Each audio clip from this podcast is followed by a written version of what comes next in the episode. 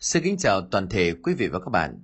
Thưa quý vị, câu chuyện Thầy Vạn Diệt Ngô Công của hai tác giả Nguyễn Ngọc Ngà và Đỗ Quang Dũng trong series uh, Thầy Pháp, Thầy Vạn uh, Diệt Ma Trừ Quỷ mà chúng tôi đã hân hạnh giới thiệu đến quý vị và các bạn qua nhiều cái tập truyện trước đây là câu chuyện mà chúng tôi hân hạnh giới thiệu đến quý vị và các bạn trong buổi tối ngày hôm nay, câu chuyện số 3 của buổi tối ngày hôm nay. À, ngay bây giờ chúng tôi mời quý vị và các bạn à, thưởng thức câu chuyện này qua phần diễn đọc của Đình Soạn.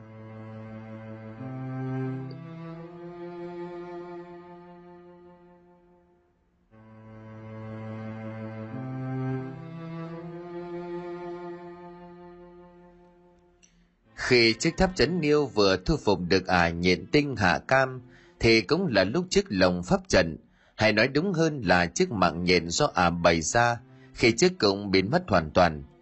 Bầu trời khi trước vốn u ám nặng nề, nhưng lúc này cũng đã khôi phục được trạng thái bình thường vốn có.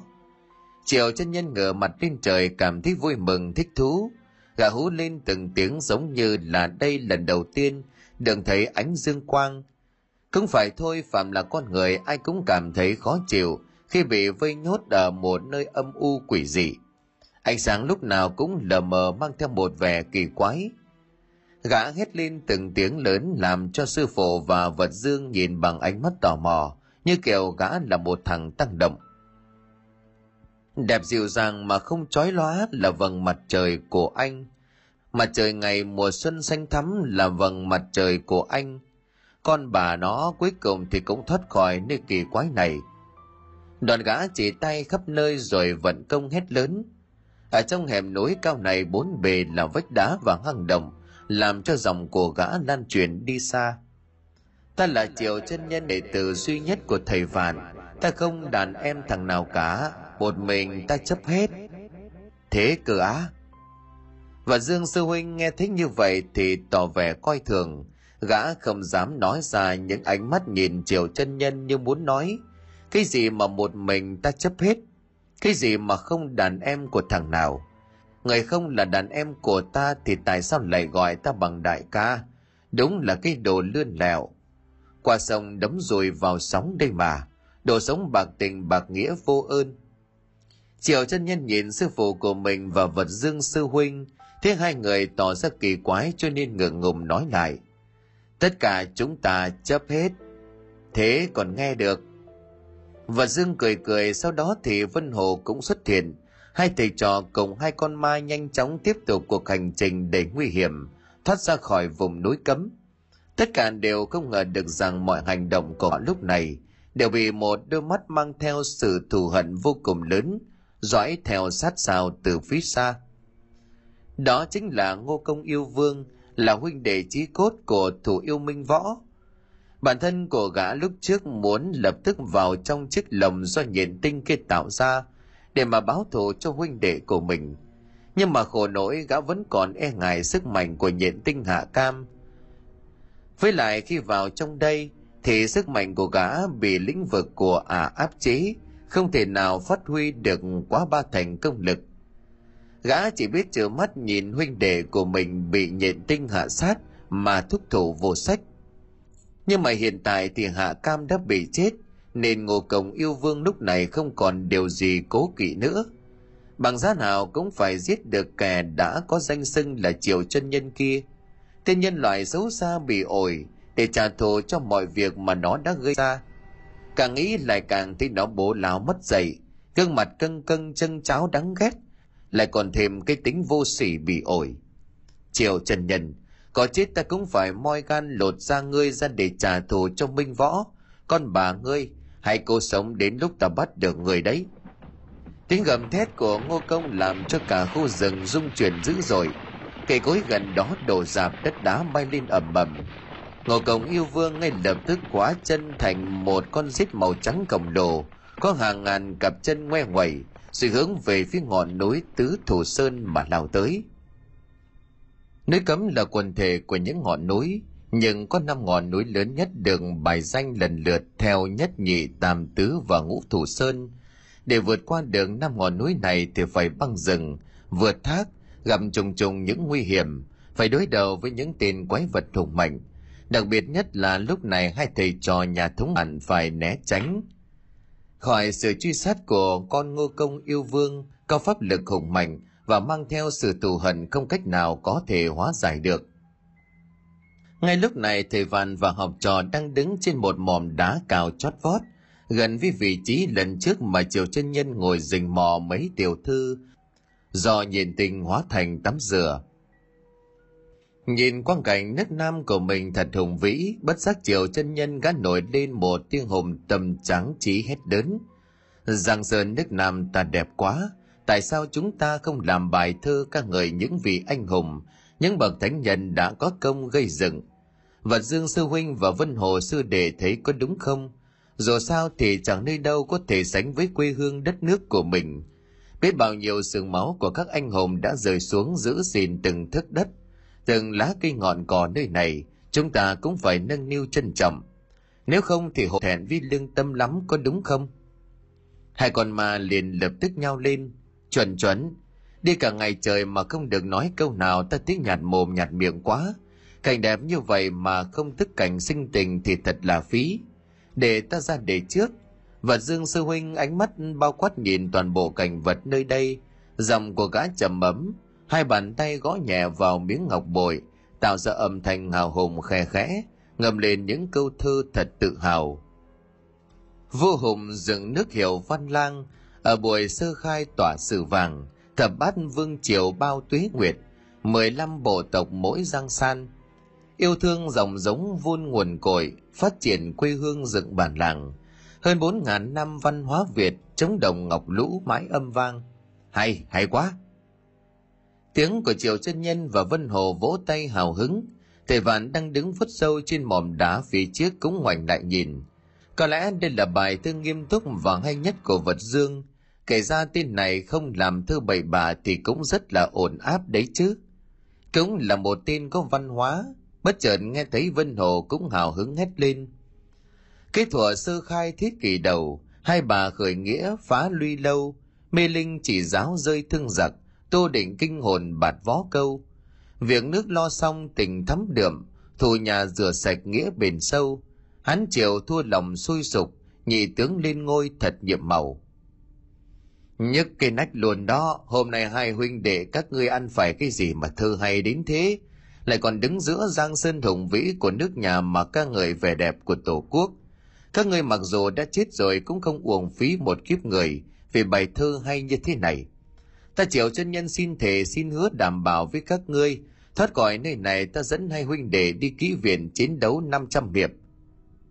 Triệu trần nhân nói bằng ánh mắt xúc động rưng rưng vốn là một tên đạo sĩ yêu nước lại gặp hai con ma có chung chí hướng yêu nước cũng không kém lịch sử nước nhà nắm rõ trong lòng bàn tay, như thế này thì quả nhiên là hiếm có. Chờ chiều chân nhân hai tay chắp lên miệng tạo thành một cái loa, rồi đứng dựa vách đá mà hét lớn. Nam quốc sơn hà, nam đế cư, tuyệt nhiên phân định tại thiên thư, như hà nghịch lỗ, lai xâm phạm như đằng hành khan thủ bại hư. Khi triệu chân nhân vừa đọc xong bài thơ thì cả thầy vạn cùng hai tên kia đều ngạc nhiên bởi vì đây là một bản tuyên ngôn độc lập đầu tiên của nước Việt. Thế mà tên này trắng trợn đạo thơ của người ta rồi hùng hồn hỏi. Ta làm thơ có hay không? Có giống như những bậc tiền bối đứng tuyên bố chủ quyền của dân tộc không hả? Thầy Văn cười thành tiếng rồi bảo. Đây là bài Nam Quốc Sơn Hà do Lý Thường Kiệt làm. Bài thơ này quá ư là nổi tiếng, được mệnh danh là thư thần. Ngươi đọc thì cứ đọc, cớ sao còn tự nhận là mình làm, Đúng là cái đồ mật dày không biết xấu hổ, tưởng chúng ta là gà chắc. Triệu Trần Nhân vốn là một tên không có chút liêm sỉ, nhưng mà bị phư phù bóc mẽ tại chỗ, lúc này bất giác đỏ mặt lên, chẳng biết nói gì cả. Nhìn gã vô cùng buồn cười, Trần Thề Văn cất tiếng ngâm khe khẽ. Đất mẹ oai hùng mãi vẻ vang, ngàn năm mở cõi sử son vàng, bao đời chẳng ngán quân xâm lược, vạn kiếp không rời lũ giặc nan. Dẫu chúng oai hùng nhưng há sợ, dù ta yếu đuối cũng đâu màng. Vì bao máu huyết anh linh đổ, quyết giữ cho cùng nước việt nam. Thầy vạn đọc xong bài thơ rồi im lặng, triệu chân nhân nghe mà xúc động. Ngay cả hai con ma cũng chẳng dám lên tiếng nói gì. Lời lẽ trong bài thơ thể hiện khí phách của một lão đạo mạo, mang trong mình trọng trách vô cùng cao cả giang sơn bờ cõi tươi đẹp là như vậy hả có thể để cho lũ ngoại băng xâm lược cướp đoạt ư? Thế các anh hùng cha ông đã mất đi bao nhiêu phần sưng máu để mà giữ gìn từng tấc đất, từng lá cây ngọn cỏ? Có đứng ở đây mới thấy được nước non của ta hùng vĩ như thế nào. Có đứng ở nơi này mới có thể gột rửa được tâm hồn của mình, mà nhìn thấy được những thành quả to lớn mà cha ông ta đã gây dựng nên hà cứ gì mà không làm cho nó vững mạnh hơn tươi đẹp hơn nữa. Trận chiến nào cũng phải lao tâm khổ tứ để giành lấy chiến thắng. Ngay như trận chiến về phần âm mà thầy vạn và triệu chân nhân đang bước đi trên cuộc hành trình đầy gian nan thử thách. Có thể nói một cách thái quá lên rằng, đây chính là một cuộc chiến về phần âm. Trong một cuộc hành trình vô cùng vất vả của hai thầy trò chẳng nói đâu xa như là cao biển theo chính sử. Cao biển là một viên tướng tài của nhà đường, làm quan cai trị ở việt nam. Cao biển nổi danh là một thầy phù thủy giỏi thuật số, thông địa lý, thường cưỡi diều giấy bay trên không trung để yểm các nơi thắng cảnh, dùng thần quyền và tâm linh nhằm diệt ý chí giành độc lập của dân ta. Song mọi mưu đồ chấn điểm của cao biển đều bị thánh thần và người việt nam đánh bại đó là một cuộc chiến về phần âm của những pháp sư. Chẳng rõ thời cư như thế nào, nhưng tiền tài vẫn có câu nói, âm phổ dưng trợ vạn sự thông. Mà hiện tại thì chẳng có việc trước mắt hai thầy trò gặp phải nhiều chuyện vô cùng kỳ quái. Chẳng biết có liên quan gì đến việc của thầy bùa, thầy tà của giới tu sĩ ngoại bang hay không. Nhưng mà hiện tại thì có vẻ như cũng rất có khả năng chẳng ai nói gì trong ánh mắt của hai thầy trò, và hai con ma dường như ai nấy cũng ẩn ẩn những giọt nước đều rất xúc động. Có lẽ đây mới chính là bản ngã của họ. Đây mới là mục tiêu chính của con đường hành đạo tu luyện thành tiên. Bỏ con mẹ nó ra một bên, nếu như nước nhà mất thì cũng chẳng có ý nghĩa gì. Tu luyện để có thêm pháp lực một tay che trời ư, đó là mơ tưởng hão huyền, kiếp con người hữu hạn sinh hữu ý từ bất kỳ. Nhất là đi trên con đường sống chết lúc nào không hay như thế này. Giống như là việc khi lâm vào cuộc chiến tranh giữa các nước với nhau, thì việc tìm chỗ an ổn không màng thế sự mà tu luyện thì cũng được thôi. Nhưng như vậy há chẳng phải là quá ích kỷ. Đất nước lâm nguy thất phu hữu trách, nhã lại chỉ biết cho bản thân của mình. Chẳng biết trong đầu của triều chân nhân và hai con ma nghĩ gì nhưng mà thầy vạn lúc này lên tiếng hỏi, các người có thấy làm lạ hay không? Ta có cảm giác chuyện này có liên quan đến một thế lực nào đó ở phía sau, đặc biệt là từ lần diệt con ma cương thi. Điểm này thì rõ ràng rồi. Chẳng có một lý nào mà một tên cương thi bao năm tuổi, sống từ đời nào đời nào mà bỗng nhiên dùng pháp trần tụ linh, mượn linh khí của phương nam ta để hồi sinh cả. Đúng đấy, sư phụ con cũng cảm thấy có điều gì đó bất thường. Lần đó tiếc là con ma cương thi ấy nó yếu quá, còn bóp chưa đã tay. Quên còn đánh nó mới có vài chiêu mà nó đã chết, chưa kịp hỏi ả à thêm vài câu nữa. Triệu chân nhân nói không biết ngượng mồm liến thoáng làm cho vật xương và vân hồ, đều nhìn gã mà không hiểu chuyện gì. Thầy vạn nói sơ qua vụ việc này cho hai tên này nghe, kể về việc con ma cương thi ở làng hạ vĩ thời điểm mấy năm trước. Nhớ lại con cương thi này triệu chân nhân vẫn cảm thấy tiếc. Gã trên lột trần ả ra ngắm nhìn tận mắt. Gã mới chỉ được sờ mó bên ngoài mà thôi. Chỉ có điều nhìn ả vô cùng xinh đẹp. Mỗi cái nước da tái nhợt là không ưng lắm. Còn đâu thì mọi chi tiết đều xứng đáng gọi là cực phẩm. Mồm miệng của ả này cũng rất lanh lẹ, chỉ bởi cũng rất chua ngoa làm cho gã một phen phải xấu hổ thanh minh với bà con dân làng thượng lâm Triệu chân nhân bật cười nhớ lại hình ảnh của ả, hai bàn tay bất giác đưa vào trong không khí, ước lượng khoảng cách. Điều bộ vô cùng bị ổi dâm tiện, làm cho vật dương và vân hồ lấy làm khinh thường. Đứng trên mỏm đá cao tranh vênh thác nước tuyệt đẹp kia là một hồ nước khổng lồ. Đây chính là điểm cận cùng của ngọn tứ thủ sơn này. Muốn vượt qua ngọn núi này thì phải tìm cách đi qua được cái hồ rộng mênh mông trước mặt Lúc này ở dưới hồ nước có rất nhiều quả trứng nhện màu đỏ to cỡ đầu người, được xếp thành từng đống nhìn giống như là ngọn núi lớn. Chúng nhiều đến mức không thể tưởng tượng nổi, phát ra ánh sáng lấp lánh tuyệt đẹp, nhìn giống như là có hàng ngàn viên ngọc quý. Chính vì chúng phát ra ánh sáng như vậy, làm cho vật dương mới nhìn thấy lần đầu tiên, lại cứ nghĩ là linh thạch. Vì đã quý nên mang về định làm quà tặng cho triều chân nhân, nhưng mà đây chính là những quả trứng do nhện tinh sinh nở ra. Lúc này quả nhiên trứng nhện kia bắt đầu rục dịch có vẻ như muốn phá vỏ chui ra ngoài.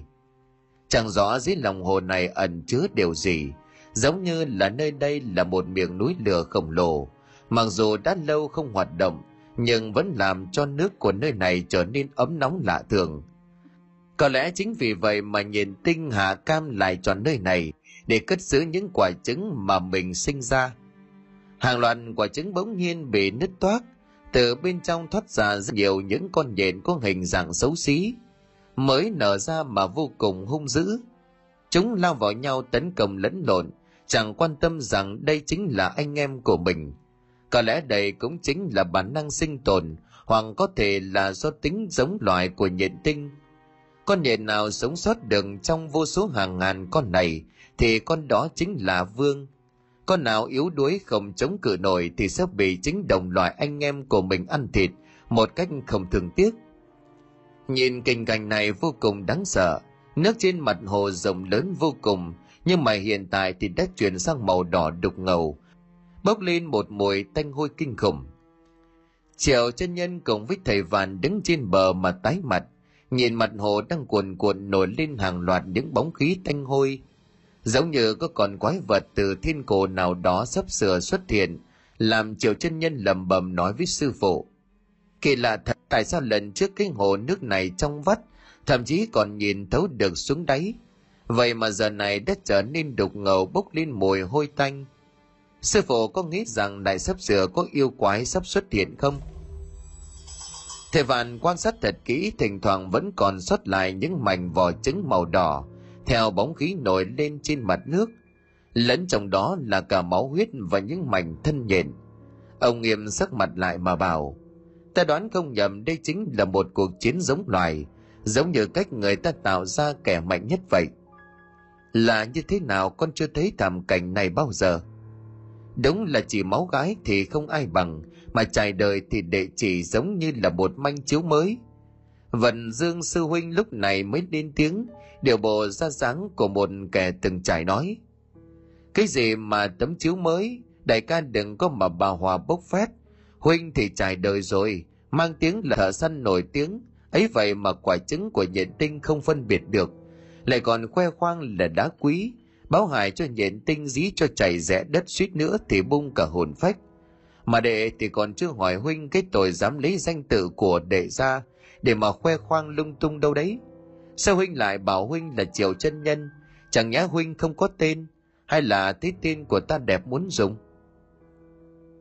Triệu chân nhân bực mình vì bị vật dương cả khịa cạnh khóe, cho nên nói một tôi một hồi mắng gã không thương tiếc. Ta sai rồi, ta xin lỗi được chưa? Hung danh của đệ vang xa rồi, đi đâu ai chẳng biết chiều chân nhân dâm đãng thành tính. Đến đâu cũng chỉ chăm chú thấy gái đẹp là muốn sơ mú. Ta mượn tên của đệ như vậy, thì mới rồi được ả à nhện tinh đi theo. Vật dương phân trần. Sao lại mượn tên của ta dẫn dụ ả à tới, lại còn ngụy biện hay sao? Gã có hiểu hỏi lại. Ngươi hẳn vẫn còn nhớ thủ yêu minh võ đã bị ả à sát hại kiểu gì mà chả nhắc đến tên triều chân nhân xấu xa bị ổi, lưu manh đê tiện? Ta thì chúng có biết là ai, mà tên của ta thì ngươi biết rồi đấy. Nam nhân nào mà chả có, cho nên nhắc ra sẽ sợ đụng hàng, sợ à không thèm quan tâm mà đuổi theo. Người triều chân nhân thấy vận dương sư huynh này mồm mép lợi hại, có thể bè cong sự thật trắng trợn, mà lại hợp lý không thể cãi được cho nên đành mặc kệ không nói chuyện này nữa mặc dù tức điên đến rồi cả bọt mép. Sau đó thì đành tiếp tục hỏi thế huynh giải thích đi bên dưới là cái gì? Cái gì mà cuộc chiến giống loài? Nếu không nói được thì để cho sư phụ nói, Huỳnh im đi đừng có mà ăn nói hàm hồ. Ta đã từng lặn xuống đáy hồ kiểm tra, đúng là bên dưới có hàng vạn quả trứng nhện. Chúng phát ra ánh sáng đỏ rực rỡ. Lúc đầu mới nhìn vào ta nhầm tưởng đó là báu vật cho nên mới mang về. Mà nhầm lẫn thì đó là chuyện bình thường. Ai chả có lúc nhầm lẫn. Gã quay mặt về phía thầy vàn rồi nói lín thoáng. Đại sư, tôi nói như vậy có đúng hay không? Thầy vàn cười tươi vứt bộ râu trắng như là cước cổ mình và dương lại tiếp tục ba hoa. Chỉ có điều hồ nước này quá sâu, nên trên bờ ta không thấy rõ được mà thôi. Nước ở hồ này xuống càng bên dưới càng ấm thích hợp cho việc sinh nở của nhện tinh. Nó giống như là một lò ấp tự nhiên vậy. Ta cũng không rõ ràng lắm, nhưng có thể nhện tinh này để trứng của nó xuống đây, rồi đào tạo ra những con vật mạnh mẽ nhất bằng cách cho chúng cắn xé lẫn nhau. Con nào sống sót được cuối cùng thì đó chính là vương, bởi đã trải qua hàng ngàn cuộc chiến sinh tồn tại khắc nghiệt nhất, cho nên có một sự dẻo dai và nhạy bén. Người thử nghĩ xem một nhện khổng lồ kia mỗi lần nó ăn thì bao nhiêu thức ăn cho đủ. Huống chi đây là cả đàn đến ngàn vạn con. Giả sử chúng mà biết đoàn kết lại thêm bản năng khát máu và thủ đoạn nữa, thì nếu như như vậy thì cả thiên hạ này đều là địa bàn của loài nhện hết, có đúng không? À hạ cam kia ngày trước chắc chắn cũng được đào tạo theo cách này, lại tu luyện chẳng biết bao nhiêu năm nữa mới trở thành vương như bây giờ. Cũng may là chúng ta triệt hạ được à? Bằng không thì có thêm một con yêu quái nữa xuất hiện, hẳn là sẽ khó khăn hơn rất nhiều, có đúng không? Thầy vạn tầm gật đầu đồng ý với ý kiến của vật dương. Quả nhiên không hổ danh là thợ săn lão luyện. Gã là người từng trải lại bước vào sinh tử nhiều, cho nên tầm hiểu biết rất lớn. Ngoài trừ những lúc bông đùa tiếu táo quá đà, thì bình thường cũng rất được. Tên này suy nghĩ thấu đáo giả phết. Phân hộ thì cũng là tin đọc sách gọi là con ma có văn hóa nên giơ tay ra tán thưởng. Good good very good. Để cũng có lần đọc được một cuốn sách nói về việc người ta đào tạo ra những con chó ngao bằng cách này. Đại loại là họ cũng chọn những con mới sinh, không cho ăn uống để chúng tự tàn sát lẫn nhau. Con còn lại cuối cùng sẽ là mạnh nhất. Người ta sẽ gọi chúng là ngao. Có lẽ bọn nhện tinh này cũng vậy. Đó cũng là một cách chọn lọc tự nhiên đến lúc này triệu chân nhân mới không nói thêm lời nào nữa. Nhìn sư phụ của mình đợi ông ra quyết định. Thầy văn chấm ngâm nhìn xuống mặt hồ vẫn còn đang sôi lên từng đợt bóng khí, bởi hàng ngàn vạn con nhện tinh kia cắn xé nhau mà tạo thành.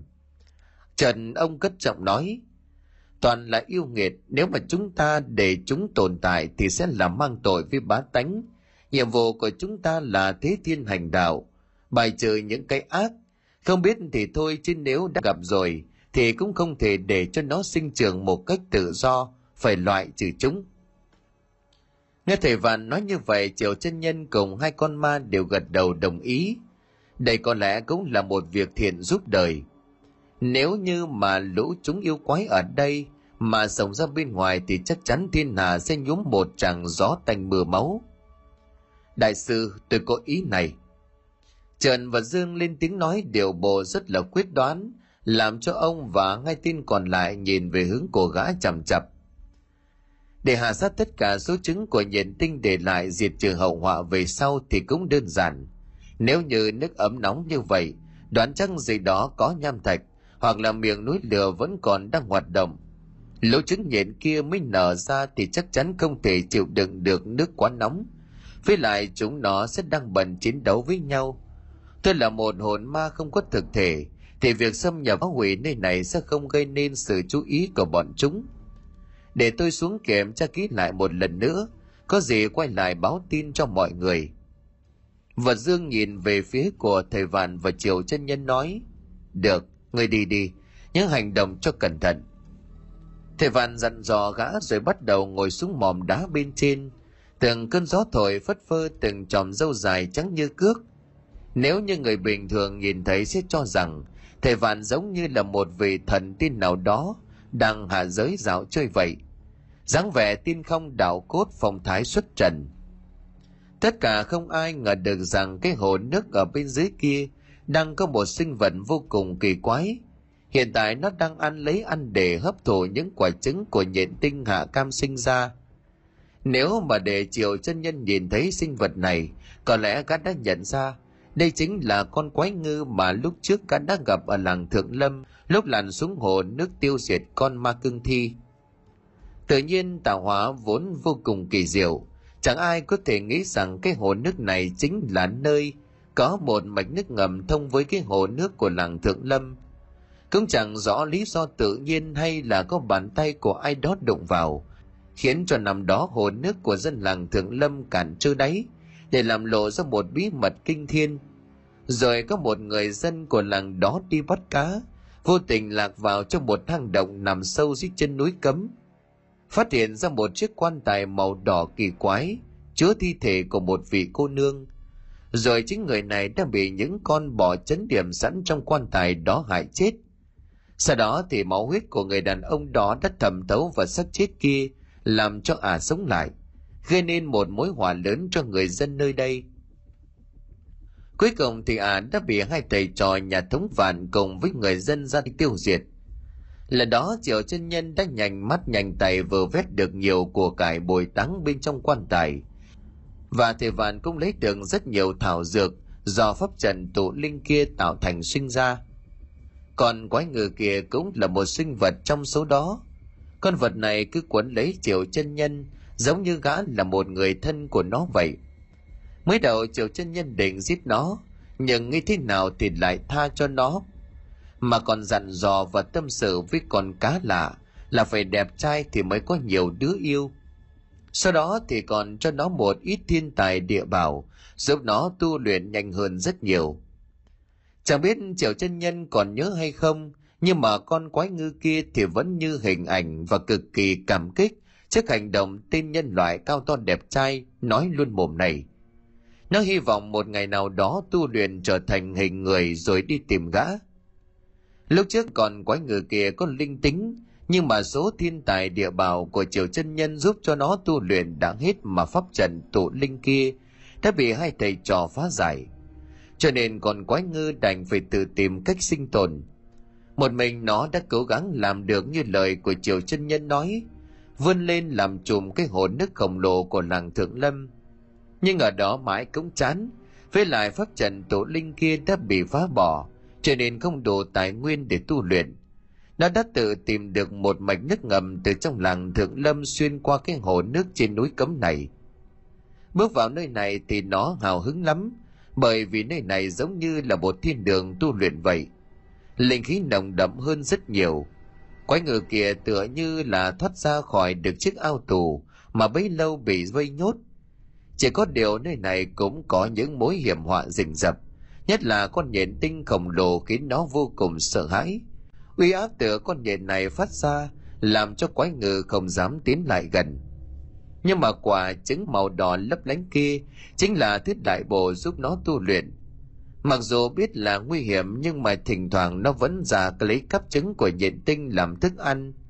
Lúc này thấy hàng ngàn van con nhện đang cắn xé lẫn nhau.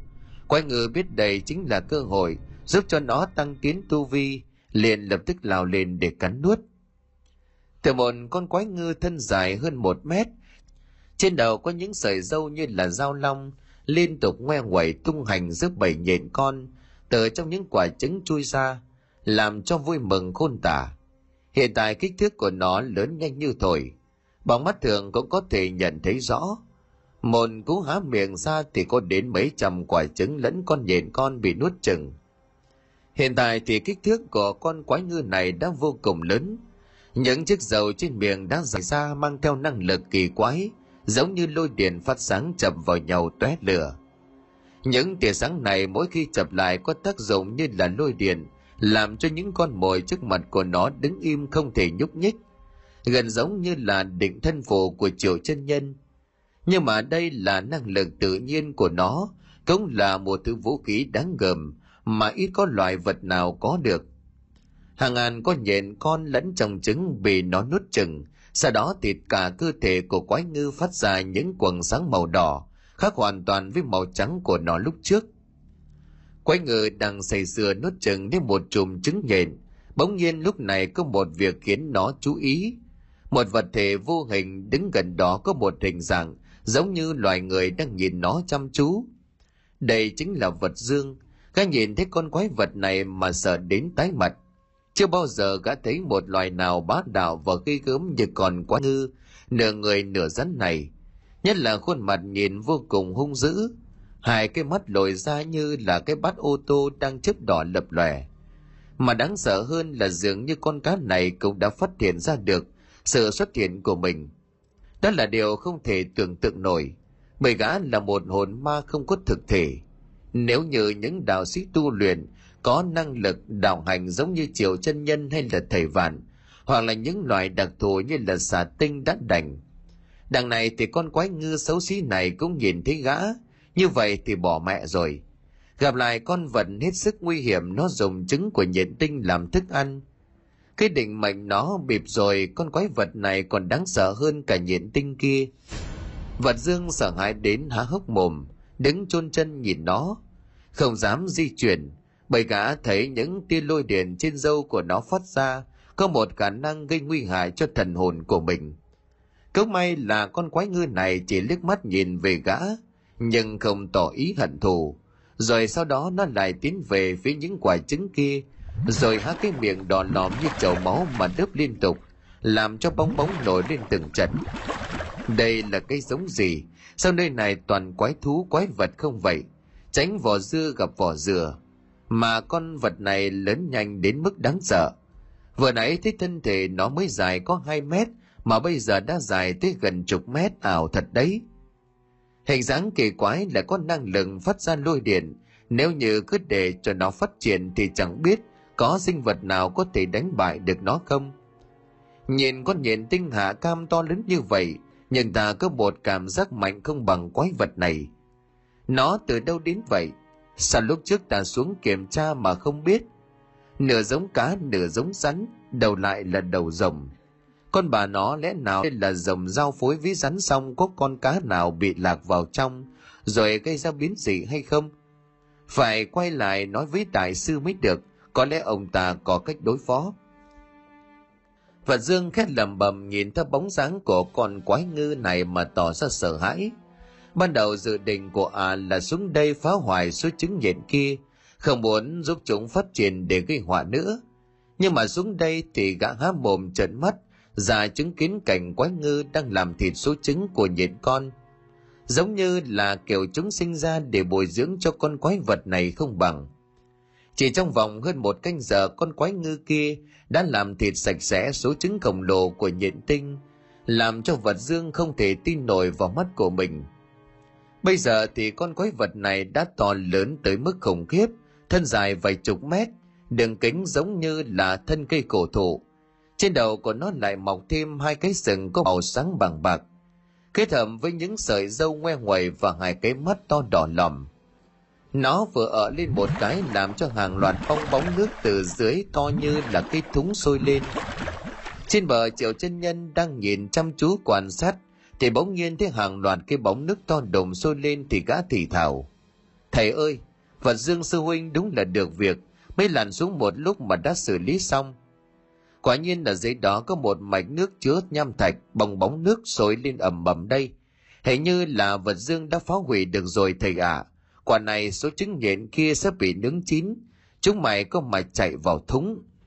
Chưa nói hết câu thì bất ngờ có một cái bóng màu đen từ dưới nước lao vọt lên. Nhìn kỹ thì đây chính là vật dương. Cả hốt hoảng nhìn lại phía sau rồi gào toáng cả lên. Có ma có ma. Đại sư ơi, có ma ở bên dưới câu nói này vừa ra khỏi miệng thì gã đành im lặng bởi như là sai sai ở đâu đó gã chợt nhớ ra mình đã là một con ma còn sợ mà nữa thì đúng là làm trò cười cho thiên hạ người nói cái gì cơ ma thầy văn quay trở lại liền đứng ra cạnh đó dò hỏi Triệu Trần Nhân và Vân Hồ cũng tiến sát lại nhìn gã bằng một ánh mắt đầy ngạc nhiên. Có quái vật, tôi nói nhầm, có quái vật đại sư ơi. Làm gì mà hốt hoảng như vậy chứ? Quái vật thì quái vật, nơi này còn ít quái vật hay sao? Quái vật nào mà khiến cho huynh sợ hãi đến mức lũ lẫn như vậy? Một hồn ma không có thực thể mà lại sợ mấy con quái vật vô danh. Đúng là trò hề Triệu chân nhân bực mình vừa nãy chăm chú quan sát, tự nhiên lại bị gã làm cho giật mình suýt nữa ngã xuống hồ, cho nên liền giật mình tức giận để không biết thì thôi, con này nó ghê gớm lắm, hơn những con mà chúng ta đã từng gặp. Ôi rồi ôi, lắm ý, con bà nó nửa giống cá, nửa giống rắn, nửa dư rồng, có khả năng là loài dị biến. Nó ăn sạch sẽ số trứng mà con nhện tinh kia đẻ ra rồi. Cái gì? Lại còn có con vật nguy hiểm như vậy ở dưới hồ nước sao? Sao nó lại xuất hiện đúng lúc như vậy? Vân Hồ cũng hoàng sợ, đã chắc mầm đã qua được cái nước này thì có thể thoát được núi cấm. ấy vậy mà lại còn thêm một con quái thú ối rồi ôi từ đâu xuất hiện. Nó ghê gớm như vậy thì tốt nhất là quay lại con đường cũ ta đánh nhau với con ngô công yêu vương kia thì hơn. Ta thể là không mồm điêu bốc phét, con quái vật bên dưới nó kinh khủng lắm, vừa to lại vừa dài có khả năng phát ra lôi điện. Ở dưới nước thì nó thành chùm rồi, may mà nó bỏ qua cho ta, không thì... Nó bỏ qua cho huynh, tại sao lại bỏ qua cho huynh chứ? Mà huynh làm gì mà nó ăn thịt đâu, chỉ là một hồn ma thôi mà. Triệu chân nhân lúc này bình tĩnh để hỏi cặn kẽ lại. Thì ra là con này nó thấy ta đẹp trai cho nên sinh lòng mến mộ, kiểu như là vậy đó. Để tưởng ai nó cũng vậy sao? Nếu mà để thì thấy nó kéo cũng bính mẹ cả ra quần. Vừa giữ tờn lại vừa vô cùng mạnh mẽ.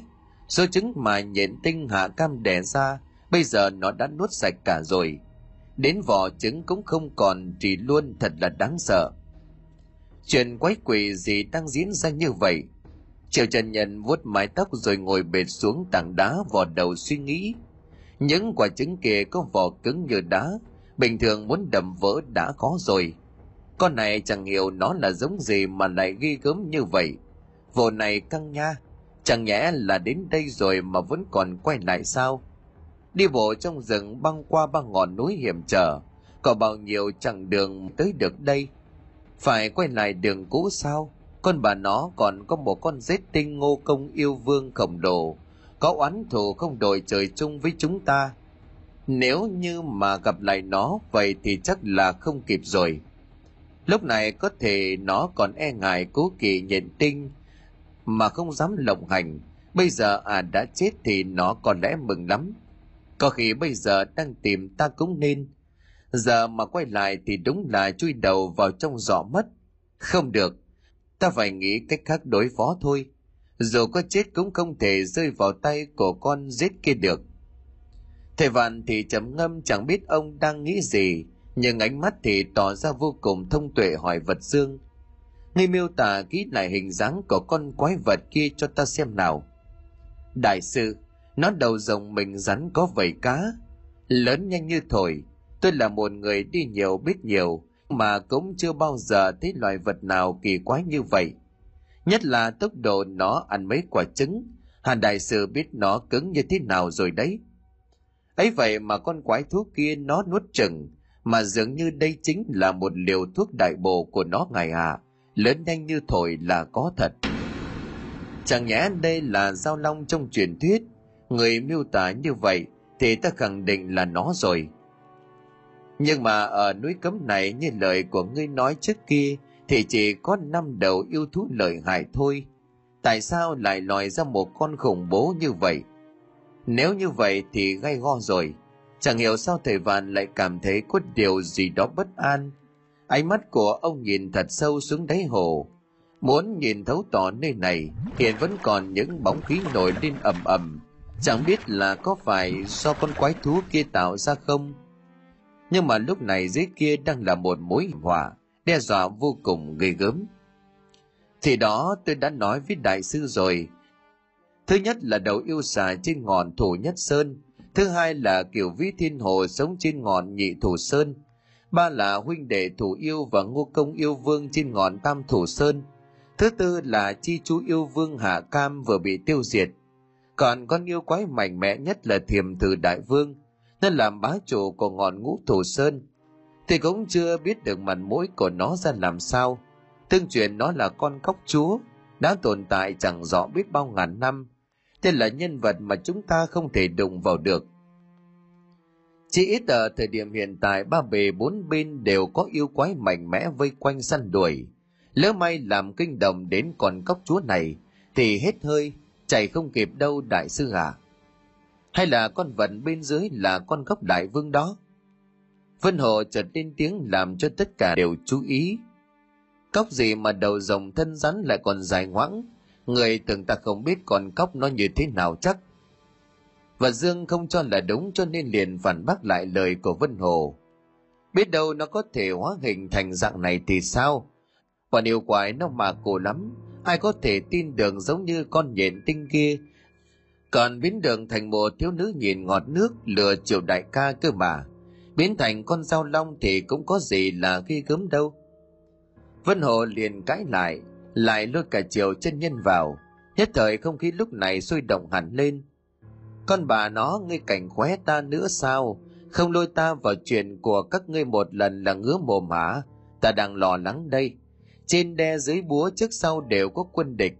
Không cẩn thận là ối rồi ôi đấy, không đùa được đâu. Triệu chân nhân hiện tại đang lo lắng. Chẳng biết con quái vật dinh hồ nước kia là giống gì. Nhưng chắc chắn nó không phải là thứ gì tử tế. Qua cách vật dưng nói thì nó mạnh mẽ lắm ít nhất cũng mạnh hơn mấy con yêu quái mà gã từng tiêu diệt Vân Hồ nói không phải là không có lý, Tề Vạn bây giờ mới lên tiếng. Nếu như thiểm thử đại vương kia lợi hại như vậy, thì biến hóa thành một cái phân thân hay là dùng thuật thay đổi hình dạng cũng không phải là không có khả năng. Chỉ có điều ta không hiểu tại sao nó mạnh mẽ như vậy, lại còn làm ra cái trò mèo đi ăn trứng của con nhện kia. Ôi rồi ôi, thầy nghĩ nhiều làm gì, để cho Vân Hồ sư đệ nhảy xuống kiểm tra một lần nữa cho chính xác là xong. Triệu chân nhân cười cười ánh mắt nham hiểm nhìn về phía tên này, sau đó thì bất ngờ đẩy mạnh Vân Hồ xuống nước. Triệu sư huynh người trời ác vậy, ta đâu có pháp thuật lợi hại như vật dương đại ca. Ngươi làm vậy thì ta sống sao? Ta không biết bơi ta sợ nước. Còn bà nó trời ác như vậy, anh em với nhau mà huynh nỡ đối xử với ta như vậy sao triều đại ca? Yên tâm đi ngươi không biết bơi, nhưng mà cũng không thể uống nước được. Mà còn sợ không biết bơi, đây là lần đầu tiên ta thấy chuyện lạ như vậy. Ta không nghĩ là con quái vật bên dưới kia có thể nhìn thấy đệ đâu. Đi đi kiểm tra xem nó còn ở đó không. Nếu như còn ở đó thì tìm cách dẫn dụ nó đi nơi khác. Ta và sư phụ sẽ đi qua cái hồ này sau. Ngươi là hồn ma không có thực thể sẽ không gây ra tiếng động. Ta không tin là nó có thể nhanh hơn được cái hành động không phổ mà sư phụ đã chế tạo ra. Gã vừa rút ra trong người tấm bùa có vẽ hình hai chiếc bánh xe, rồi vung vẩy trước mặt ra vẻ tầm đắc. Nhưng đúng lúc này, từ cánh rừng phía sau bỗng vang lên từng tiếng động rất lớn, giống như là có động đất xảy ra ngoại trừ vân hồ và chị vô sĩ bị đẩy xuống nước không thấy tầm thích đâu Lúc này trên bờ có thầy vạn và triều chân nhân, cộng với vật dương ba người đều giật mình ngoảnh lại. Cả ba đều tái mặt mũi, nhìn về phía rừng cây đang có một đầu con quái thú, với một bộ dáng vô cùng khủng khiếp. Từng luồng hơi thở mạnh mang theo bạch khí lạnh lẽo, đang nhìn về phía ba người chầm chập. Nhất là cặp mắt giống đỏ lòm, ẩn sau hàm răng sắc nhọn, giống như là một con quỷ nào đó đang ẩn như là hiền, đe dọa tính mạng của ba người. Con rết khổng lồ này trải qua thời gian rất dài, cuối cùng cũng tìm được chỗ của mấy thầy trò. Nó dừng lại quan sát, ánh mắt của nó mang theo một sự hận thù hướng về triều chân nhân, giống như bảo mày không thoát được đâu con trai, lần này thì có mà rời cứu con ạ. À. Ngô công yêu vương, con bà nó sao lại có thể xuất hiện vào đúng lúc này chứ? Triệu chân nhân là một kẻ khá là ngang ngược, hiện tại thì đã lâm vào đường cùng thì gã cũng chẳng còn biết sợ hãi gì nữa nhìn thấy ngô công yêu vương kia đuổi đến đây thì đứng khoanh tay trước ngực chắn trước mặt của thầy vạn và vật dương rồi bảo con bà ngươi ta lỡ tay đánh chết thằng minh võ bố lão mất dạy thôi nó không có cha mẹ dạy dỗ cho nên ta thay mặt xã hội giáo huấn con cháu trong nhà ngươi làm gì mà căng như vậy làm gì mà đuổi công giết tuyệt như thế Bố mày sợ rồi thì để bố mày sợ chứ. Để đến lúc hết sợ rồi thì lành làm gáo vỡ làm môi. Chẳng thấy còn giết kia phản ứng gì, hoặc có thể do ngô công yêu vương này đang ở trạng thái yêu thú, cho nên nghe không hiểu tiếng của người càng làm cho triệu chân nhân sốt ruột chửi thề. Nếu mà nó không hiện ra hình dạng của con người thì nói chuyện với nó, chẳng khác gì là nước đổ lá khoai. Đúng là thú vật, giống hệt thủ yêu minh võ kia. Ấy vậy mà hai con yêu quái này có thể kết hợp đường với nhau thì kể ra là cũng tài. Đang phân vân không biết làm sao thì ngô công yêu vương lúc này cũng bắt đầu tiến lại gần thật chậm rãi, hai chiếc râu và hàm răng khổng lồ của con rít tinh này liên tục thò ra thụt vào giống như là đánh hơi và đe dọa gã vậy. Hai thầy trò cũng lập tức lùi lại phía trên mỏm đá. Nhưng đến đây thì đường cùng, bên dưới mấy chục mét là kinh hồ sâu, đang có một mối nguy hiểm đang trực chờ đúng là lâm vào cảnh hiểm, tiến thoái lưỡng nan gã nhìn phía sư phụ của mình và hồn ma vật xương nói như sắp khóc đến nơi. Sư phụ, chúng ta phải làm sao đây? Con quái thú này nếu không hóa thành người, thì chẳng thể dùng tháp chấn yêu kia mà thu thập được nó. Với lại thầy đã bảo cái tháp chấn yêu đó của thầy là hàng phách, cho nên tối nay chỉ hút được ba con yêu quái. Lần này chẳng lẽ chúng ta lại chết ở đây sao? Vật dương sư huynh, ta xin lỗi đại ca vì ta đã không giữ lời hứa của mình, nói được mà không làm được. Ký viện kia xem ra không thể dẫn huynh đi, cùng mấy cô nương kia kích cổ thôi hoa, mát xa ghè được rồi. Nếu mà huynh có gặp vân hồ sư đệ thì nhắn dùm hắn là ta gửi lời xin lỗi. Triệu chân nhân ánh mắt lúc này hít lại, hai bàn tay đan vào nhau theo một tư thế võ thuật kỳ quái, rồi múa máy quay cuồng điều bộ như là muốn lao lên sống chết với con rết khổng lồ kia, làm cho thầy vạn và vật dương vội vã kéo hắn lại bảo, ngươi định đi nạp mạng sao? Ngươi nhìn lại đi, còn ngô cổng yêu vương thì to thế kia, so với nó thì ngươi chẳng khác gì con kiến, lại còn định lên solo đánh tay đội với nó sao? Liệu có đổ cho nó liếm một cái hay không? Trông đẹp trai vậy mà ngu dốt thế, vật dương vừa bực mình nhìn tên sư đệ này mà quát lên điều bộ cũng rất là quan tâm gã. Huynh đừng có cản ta ta phải bảo vệ sư phụ. Thầy là người có âm dạy dỗ ta. Nếu có chết thì để ta lên trước. Ta không muốn nhìn thấy nó ăn sư phụ. Còn xin lỗi thầy. Thằng điên im mồm lại cho ta. Bản lĩnh của triều chân nhân đâu rồi? Chưa giao đấu mà tâm lý đã thiếu vững vàng như vậy. Thì còn làm ăn được cái gì nữa? Cái gì cơ? Huynh bảo ta tâm lý không vững vàng. Huynh nhìn đi, ta đang chờ tức còn giết kia để nó hóa thành hình người. Chứ ta có ngu đâu mà giờ lao vào nó. Người ta đang diễn thì để cho người ta diễn. Huynh cứ phá đám thế nhở. Ờ hả, ngươi tưởng con giết chúa kia nó lại bị lừa lần chắc. Kiểu gì mà thủ yêu minh võ chả nói ra những chiêu trò của ngươi cho huynh đệ của nó nếu không thế thì tại sao nó lại chỉ ở trạng thái bản thể của giết mà không hóa thành hình người? Chắc chắn là nó đã biết người có cái tháp chấn yêu lợi hại, cho nên mới đề phòng cẩn thận như thế kia. Có hiểu ý của ta hay không?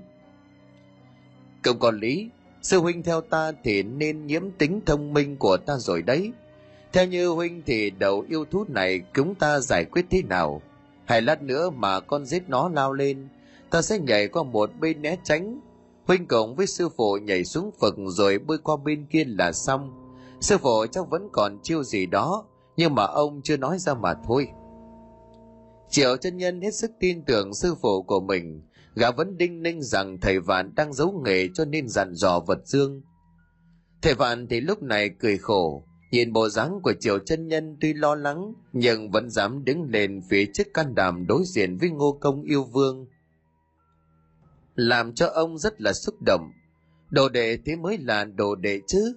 Loại đồ đệ mà thấy sư phụ đánh nhau xong chỉ trực chờ dừng bỏ chạy thì vứt. Quả nhiên là ông không nhìn nhầm chiều chân nhân. Chỉ có điều gương mặt của ông cũng hiện lên vẻ lo lắng, bởi vì bây giờ thì ông cũng đang hết cách. Bùa chú thì với mấy con quái vật thành tinh này gần như là không có chút tác dụng nào. Còn có mỗi chiếc pháp bảo chấn niêu lợi hại thì bây giờ đang giam giữ mấy con quái vật cũng đến mức đầy rồi. Bây giờ mà bỏ ra dùng lỡ may nó phát nổ thì banh xác. Lúc đó thì chẳng những không bắt được con ngô công yêu vương này, mà lại thả ra mấy con yêu quái kia thì đúng là hít hơi, lợi bất cập hại. Thứ hai là muốn phát huy được tác dụng của tháp chấn yêu thì bắt buộc thú kia phải ở trạng thái hình người nếu như nó hóa bản thể thì chẳng có một pháp bảo xịn sò nào thu phục được. Huống chi đây chỉ là thứ đồ chơi, ông mô phỏng luyện trí ra. Nói trắng ra là hàng phách. Lần này kéo nguy cơ rồi. Ông chỉ lo chiều chân nhân nếu như rơi vào tay của giết tinh, thì khi nó hành hạ cho sống không bằng chết, tàn một đời hoa tàn ba đời bướm, đồ đệ ơi là đồ đệ ta xin lỗi bất ngờ ngô công yêu vương há từ trong miệng một luồng sương mù lạnh đến thấu xương phả ra, vào thẳng phía hai thầy trò. Ngay lập tức triệu chân nhân đã có chuẩn bị từ trước. Hai chân của gã lúc này giống như hai chiếc bánh xe, bằng một tốc độ nhanh không tưởng, lách mình né tránh được luồng khí vô cùng lợi hại, mang theo chất kích độc này. Thầy vạn bị vật xương sư huynh ôm chầm lấy lao thẳng xuống hồ nước ở trên bờ hiện tại chỉ còn một mình triệu chân nhân đang thi triển bộ pháp chạy trốn. Cái đường sư phụ cho hai cái bùa hành không phù, cho nên nhất thời vẫn còn có thể trốn tránh được những cú đớp hoặc là tạt đuôi mạnh mẽ của ngô công. Cả hai bên đang giằng co. Một bên đuổi, một bên chạy làm cho đất đá cây cối đổ dạp xuống, vì không thể chịu đựng nổi thân hình quá khổng lồ của giết tinh con bà nhà ngươi có giỏi thì hiện hình ra hình người rồi anh em mình solo. Cái đồ to xác chỉ biết lấy thịt đè người, thì cậu mày không thèm chấp. Cậu mày chấp nhận chạy cho ngươi đuổi đấy, xem làm gì được nhau. Có giỏi thì bắt thử triệu mỗ xem nào. Gắt lợi dụng việc thân hình của mình nhỏ bé, lại thêm cặp bùa hành không phổ đang dán vào chân, chạy nhảy luồn lách xung quanh còn giết này con rết tinh thì quá lớn cho nên vùng về cho nên vô cùng khó chịu. Khi phải đuổi theo gã, nhất là tên nhân loại xấu xa bị ổi này vô cùng mạnh qué. chỉ rình rập luồn lách quanh thân của ngô công, càng làm cho đầu yêu thú này thêm phần tức giận. Thỉnh thoảng gã lại rút thành đoàn mộc kiếm chọc vào người của ngô công yêu vương. Mặc dù không làm yêu thú này bị thương, bởi tất cả những bộ phận trên người của con quái vật này giống như được bọc một lớp giáp sắt. Vũ khí của triều chân nhân đâm thẳng vào, chẳng khác gì lấy trứng trọi đá, giống như là gãi ngứa. Mặc dù là vậy, nhưng mà cũng khiến cho ngô công yêu vương này càng thêm tức giận. Bởi vì đã săn đuổi tên này đến tận đây, nó lại đang đứng trước mặt mà chẳng có cách nào bắt được. Thêm vào đó, tên này lại lắm mồm mắng chửi sỉ nhục nó liên tục đuổi mãi mà không bắt được, ngô công yêu vương gầm lên những tiếng kinh thiên động địa. Có cảm giác như xung chuyển cả cánh rừng. Chưa bao giờ một tên đầu yêu thú hùng mạnh, như gã lại lâm vào hoàn cảnh như vậy. Sỉ nhục thực sự là một nỗi sỉ nhục trắng trợn. Triệu trần nhân lúc này cũng không lấy gì làm vui vẻ. Các hiện tại cũng đang mệt bờ cả hơi tai. Mặc dù hành không phù này có khả năng giúp cơ thể chạy trốn, mất cực kỳ ít pháp lực chỉ cần khéo léo một chút có thể làm chủ được. Chỉ có điều gã liên tục bị đầu yêu thú này đuổi theo, cho nên không có thời gian dừng lại chút nào cả. Hiện giờ thì cũng đang tranh thủ lúc ngô công yêu vương kia đứng im mà thở dốc, tranh thủ từng tí một. Cả hai bên lâm vào trạng thái rằng co. Cô gồng yêu vương thì lo sợ biến hình sắp bị món đồ chơi, tháp chấn yêu của thể vạn bất ngờ đánh lén còn triệu chân nhân thì chẳng dám tiếp cận với con rết mà chỉ tìm cách né tránh. Hai bên vẫn chăm chú nhìn nhau. Bất chợt thì gương mặt của triệu chân nhân tái nhợt. Gã trông thấy ngô công yêu vương kia bắt đầu có sự biến hóa. Thay đổi có cảm giác như bây giờ, ngô công yêu vương này thực sự là muốn ra tay. Vật dưỡng, ngươi làm cái gì vậy? Tại sao lại đẩy ta xuống hồ nước? Người người, tại sao lại để một mình học trò tan tại trên đó? Nó sẽ gặp nguy hiểm, mau bỏ ta ra. Thầy vạn bất ngờ bị con ma vật dương ôm chầm lấy, rồi cả hai rơi từ trên mỏm đá cao chót vót xuống hồ nước. Thì hốt hoảng hét lên với tên này. Nhưng mà dường như vật dương thì cũng chẳng quan tâm đến lời của thầy vạn, mà chỉ tập trung nhìn xuống mặt nước. Từ trên mỏm đá cao vời này, cách mặt nước cũng phải tới ba bốn mười mét mặc dù bên dưới là hồ nước sâu, nhưng mà nếu người bình thường rơi xuống mà điểm tiếp xúc không chuẩn, thì không chết cũng bị trọng thương. Bởi sức ép của bề mặt nước lúc này, chẳng khác gì so với nhảy xuống đất là bao nhiêu. Chẳng may mà tiếp xúc từ độ cao này, dùng lưng hoặc là ngực chạm vào kéo lại phòng hết cả nội tạng, xương cốt chứ chẳng đùa. Vật dương lo lắng nhìn thầy vạn bị thương cho nên gã chỉ tập trung xuống dưới. Khi mà hai người chuẩn bị chạm vào mặt nước, thì bằng một động tác vô cùng khéo léo vật dương bỗng nhiên dùng lực đẩy ngược thầy vạn lên, khiến cho cú rơi của ông nhẹ nhàng hơn rất nhiều. Nhìn thầy vạn đang bơi ở dưới nước dầu tóc bị nước hồ làm cho biết lại vật dương cất tiếng hỏi, đại sư, ngài có sao không? Thầy vạn mặc dù ướt hết người nhưng hoàn toàn không bị thương cho nên cũng chẳng ảnh hưởng gì. Ngay lập tức ông muốn bơi ngược lại phía mỏm đá bàn nãy, định tìm cách trèo lên. Đại sư, tôi xin lỗi. Tất cả những việc làm này đều là do ý kiến của triều sư đệ. Gã vì không muốn nhìn thấy sư phụ bị con ngô công yêu vương kia làm hại, cho nên chủ động đứng ra ngăn cản, bảo tôi đi theo ngài.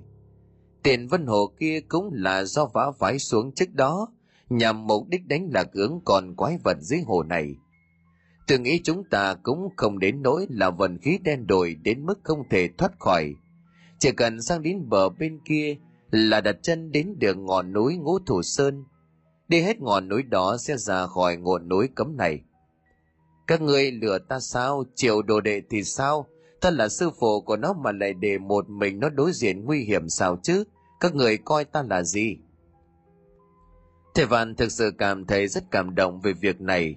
Ông cũng cảm thấy kỳ lạ lúc con ngô công yêu vương kia xuất hiện.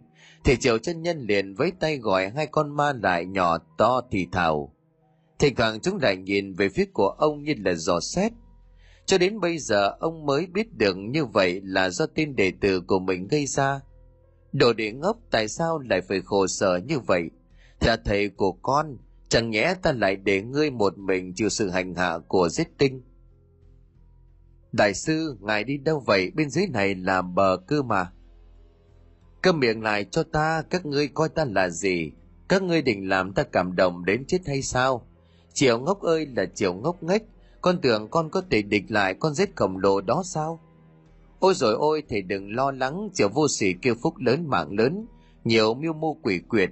Các lại có pháp bảo hành công phổ cho nên nhất thời cũng không chết được đâu. Đại sư yên tâm, tôi biết tên liều manh này không đơn giản. Hắn mà chết thì có mà loạn. Thầy vạn giữ người lại, cả hai vẫn còn đang lơ lửng trên mặt nước rộng lớn này. Những ánh mắt của ông vẫn còn nhìn lên cao.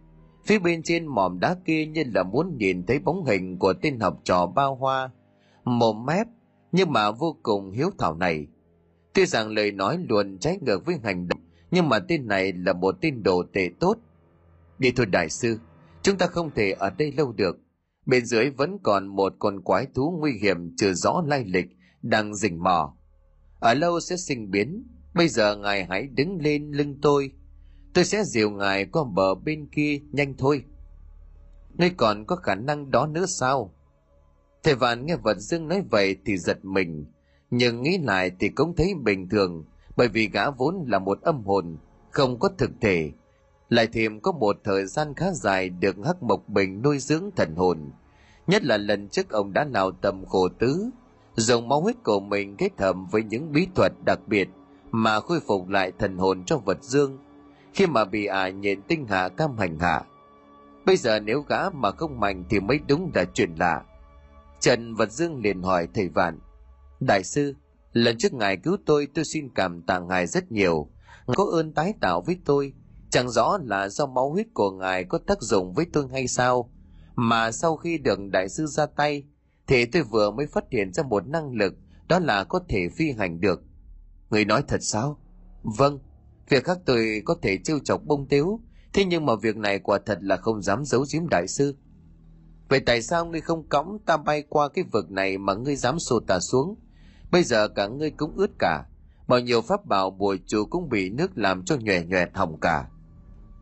Thầy Vạn bực mình nói, thế này đúng là ối rồi ôi thực sự, chả nhẽ ta lại trừng phạt ngươi. Đại sư, ngài hiểu lầm, tôi cũng mới phát hiện ra năng lực này thôi với lại là khả năng phi hành này của tôi chưa thể bay quá xa và quá nhanh được ngài nhìn cái hố này rộng lớn như vậy tôi mà bay lên thì chắc chắn là con ngô công yêu vương kia nó sẽ chú ý nó mà đuổi theo thì tôi có chạy lên quận vật dương vừa xua tay vừa thanh minh với thầy vạn có lẽ là gã cũng sợ ông thầy nổi giận mà chừng trị trách tội của mình thế thế này nói cũng đúng cho nên thầy vạn không nói gì thêm Vật Dương hiểu ý lúc này đứng ra lơ lửng trên mặt hồ một tay chạm vào phía sau lưng của thầy Vạn, để ông lao đi vun vút về phía bên kia. Mặt hồ này rộng lớn, đứng từ trên cao nhìn xuống mà còn ngút tầm mắt. Huống chi lúc này cả hai ở bên dưới nước. Nên để lấy sức người mà bơi sang bờ bên kia có lẽ là một điều vô cùng khó khăn. Hồ nước mênh mông này cũng chính là nơi ngăn cách toàn bộ ngọn thủ sơn với bốn ngọn núi còn lại – chỉ cần qua đường bờ bên này thì ngô công yêu vương có cho kẹo cũng chẳng dám đuổi theo để mà gây sự. Phân hồ lúc này giống như là con thỏ, gã đang bơi lội tung tăng nhợn như con cá vàng ngắm cảnh dưới mặt hồ. Nhìn thấy những cái gì cũng lạ lắm, có lẽ do vốn tính thư sinh, mặc dù đọc nhiều sách nhưng cũng chẳng va chạm nhiều, cho nên cũng khá là rụt rè e ấp. Bắt đầu gã thực sự là không biết bơi, nhưng mà triệu chân nhân bảo với gã rằng mình đã chết. Chỉ còn mỗi linh hồn nhà bẫng làm gì có cơ thể nữa mà sợ chết đuối cho nên gã mới đồng ý xuống đây bằng không thì có thách cũng chẳng bao giờ gã dám xuống. Ôi trời mẹ quả nhiên dưới nước cảnh thật đẹp cơ mà làm quái gì thế con quái vật nào gớm ghiếc như vật dương sư huynh nói lẽ nào là mồm điêu bốc phét dọa dẫm triệu chân nhân đang lơ lửng ở dưới hồ thì bỗng nhiên Vân Hồ cảm thấy có một thứ gì đó vừa lao xuyên qua người của mình, từ phía sau với một tốc độ vô cùng lớn. Nhanh không thể tưởng tượng nổi. Vân Hồ hoàng sợ nhìn xuống cơ thể của mình, rất may là vẫn không sao. Lúc ngẩng mặt lên thì gã hoảng sợ khi thấy một sinh vật chẳng hiểu từ đâu xuất hiện, đào vút như là mũi tên khổng lồ về phía trước. Nhìn kỹ lại thì giống như những gì đại các vật dương miêu tả, thậm chí có phần kinh khủng hơn nhiều. Khi mà Vân Hồ chớp mắt lại một lần nữa thì nó biến mất. Cái gì vừa xuất hiện vậy sao lại siêu nhanh và siêu to khổng lồ như thế? gã nhìn theo mà á cầu cũng chẳng dám đuổi theo nó bởi hình dáng và sự bá đạo của nó phát ra khiến cho Vân Hồ sợ hãi. Có thể đó chính là uy áp của một linh hồn nào đó mà trước đến nay gã chưa bao giờ được nhìn thấy. Con bà nó thật là kinh khủng, dã man tàn bạo. Tốc độ này còn nhanh hơn cả tên bắn. Lao vèo vèo như vậy thì ai mà né cho được. Chẳng hiểu con quái vật này là cái dòng thứ hư hỏng mất nết nào. May mà Vân Mỗ tránh kịp, không thì đúng là ối rồi ôi. phân Hồ vừa lầm bầm vừa nói một mình không biết ngượng mồm. Bà nãy bị con quái thú kia đâm xuyên qua người, suýt nữa thì văng cả hồn phách ra ngoài ấy vậy mà còn mặt dày tinh vi tinh tướng kêu tránh kịp quả nhiên là huynh đệ của triều chân nhân và vật dương công tử con quái vật kia hiện tại đang từ dưới đáy hồ lao vùn vùn về phía trước hướng về mặt hồ nơi vật dương đang cùng với thầy vạn đang phi hành là là trên mặt hồ gọi là phi hành cho oai vậy thôi chứ chẳng khác gì vật dương đang đẩy thể vạn đi trên mặt nước hơn cái là thể vạn chẳng phải cử động chân tay gì cả giống như là ai đó đang ùn mình đi trên một chiếc xe vậy. Thỉnh thoảng hai chân của ông còn bị chạm vào nước, làm cho mặt hồ tạo nên những gợn sóng dao động.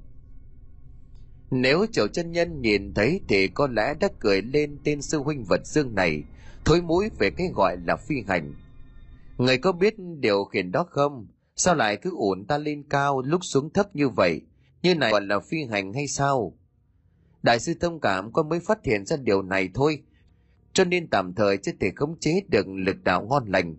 Một mình thì có thể bay lượn như chim, nhưng mà còn điều thêm ngày nữa cho nên là có phần hơi bỡ ngỡ. Và Dương ngờ ngồng nói với thầy Vạn, gà cũng chót khỏe mẽ nói ra rồi. Nhưng mà hiện tại thì khác hoàn toàn so với những gì mình nói, cho nên làm cho thầy Vạn bực mình vừa buồn cười. Cái gọi là phi hành này khéo còn không đợi hại bằng tấm hành không phù mà ông chế tạo ra. Nhưng mà dù sao thì méo mó vẫn có hơn không. Bây giờ thì cả người của ông ướt như chuột lột. tất cả những vật dụng bên trong cũng bị nước làm cho nhàu nát có lấy ra cũng chẳng còn tác dụng gì nữa.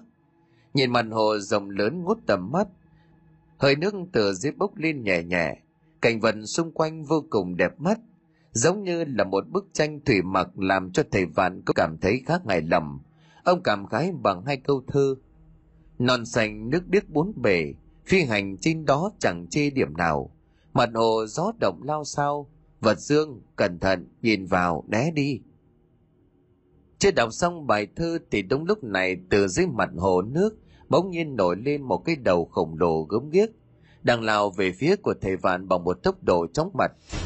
Hai cây dầu đang ngoe quẩy bên trên là một đôi mắt to như cái bát ô tô đỏ rực, nhìn về phía của ông chầm chầm đại sư cẩn thận, con quái vật đã xuất hiện rồi. Nhanh như chớp, vật dương liền ổn thầy vạn né đường con quái vật kia nhưng do thân thể của nó quá lớn, tạo nên một đợt sóng khổng lồ đánh bay thầy vạn sạt sang một bên. Nhưng mà rất may là vật dương lúc này cũng lập tức dùng năng lực phi hành của mình chạm bàn tay vào lưng của ông, khiến cho thầy vạn không bị những con sóng kia nhấn chìm ngập xuống nước. Tuy nhiên cũng làm cho thầy vạn phải một phen hốt hoảng.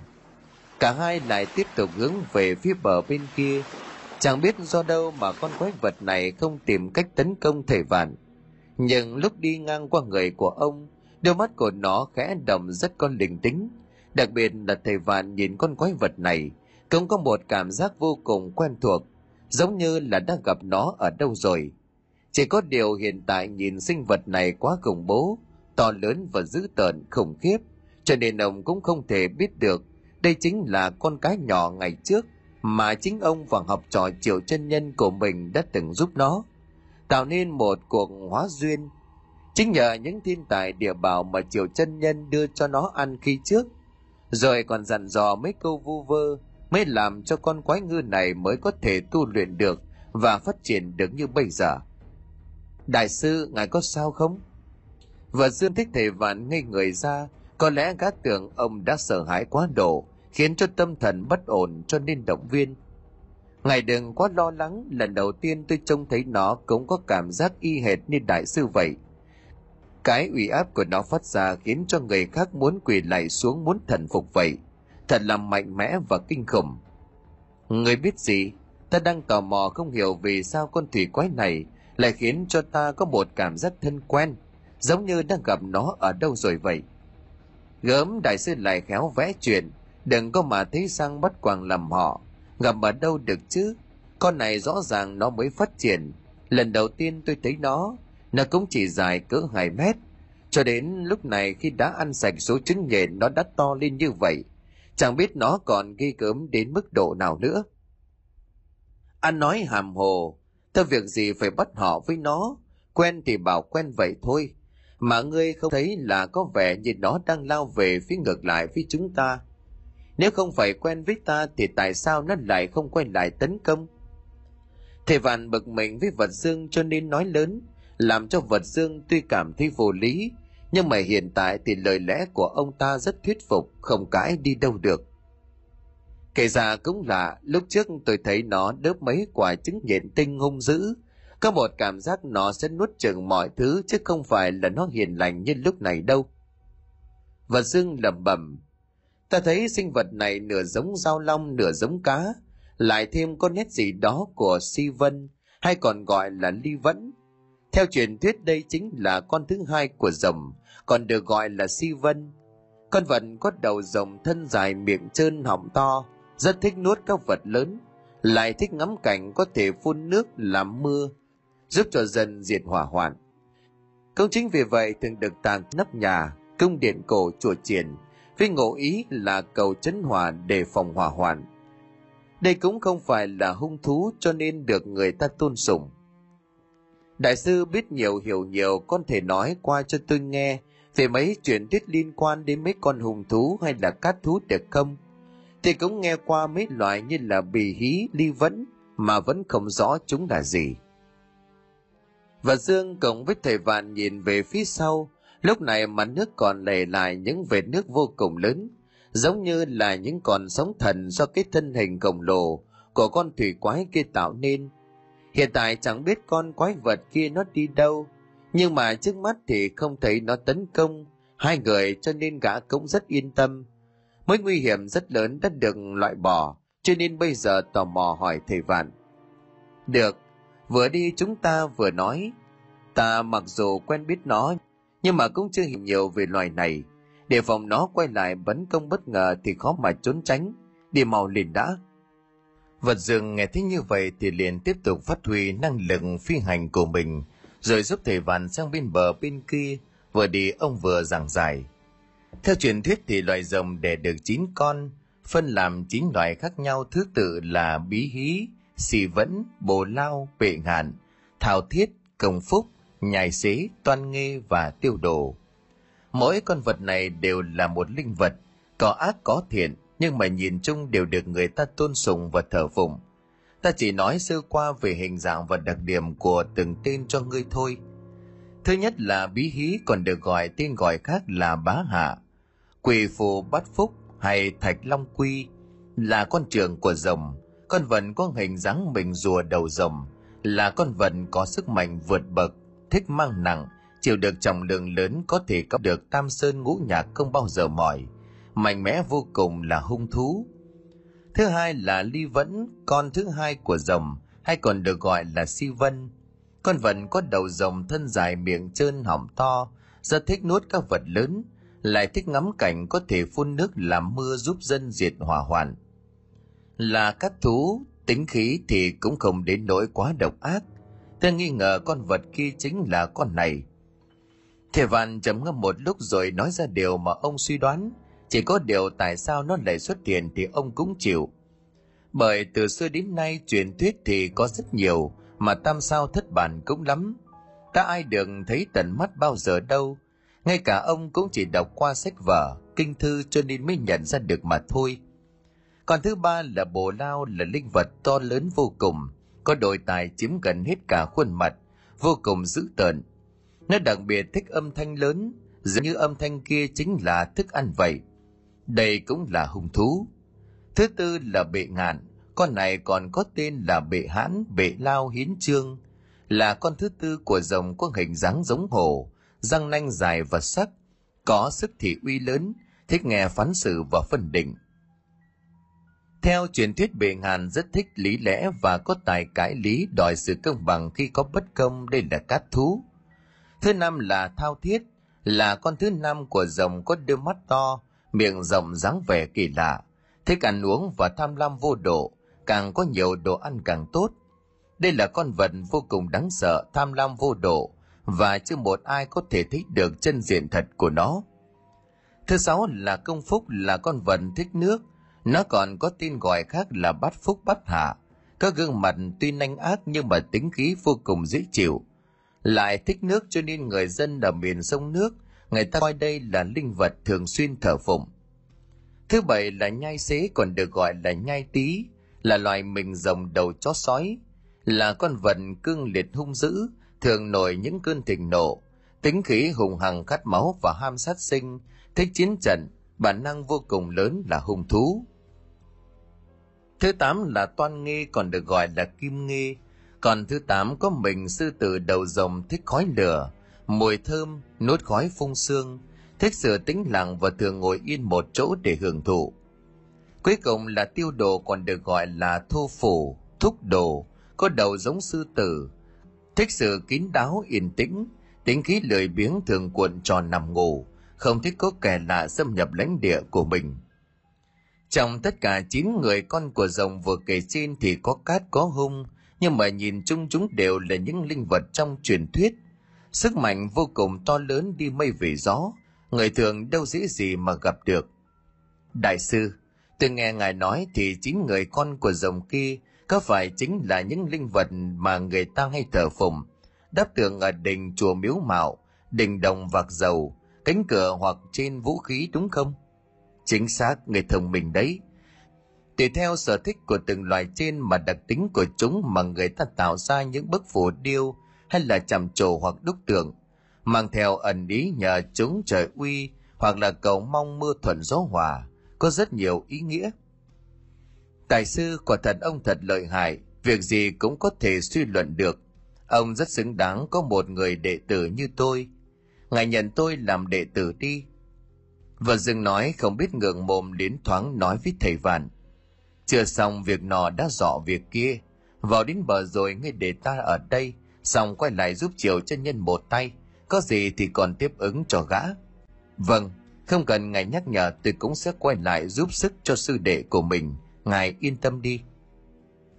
Triệu Trần Nhân đang đứng đối diện với một gã đàn ông có dáng vẻ trung niên, cao lớn hơn rất nhiều so với gã.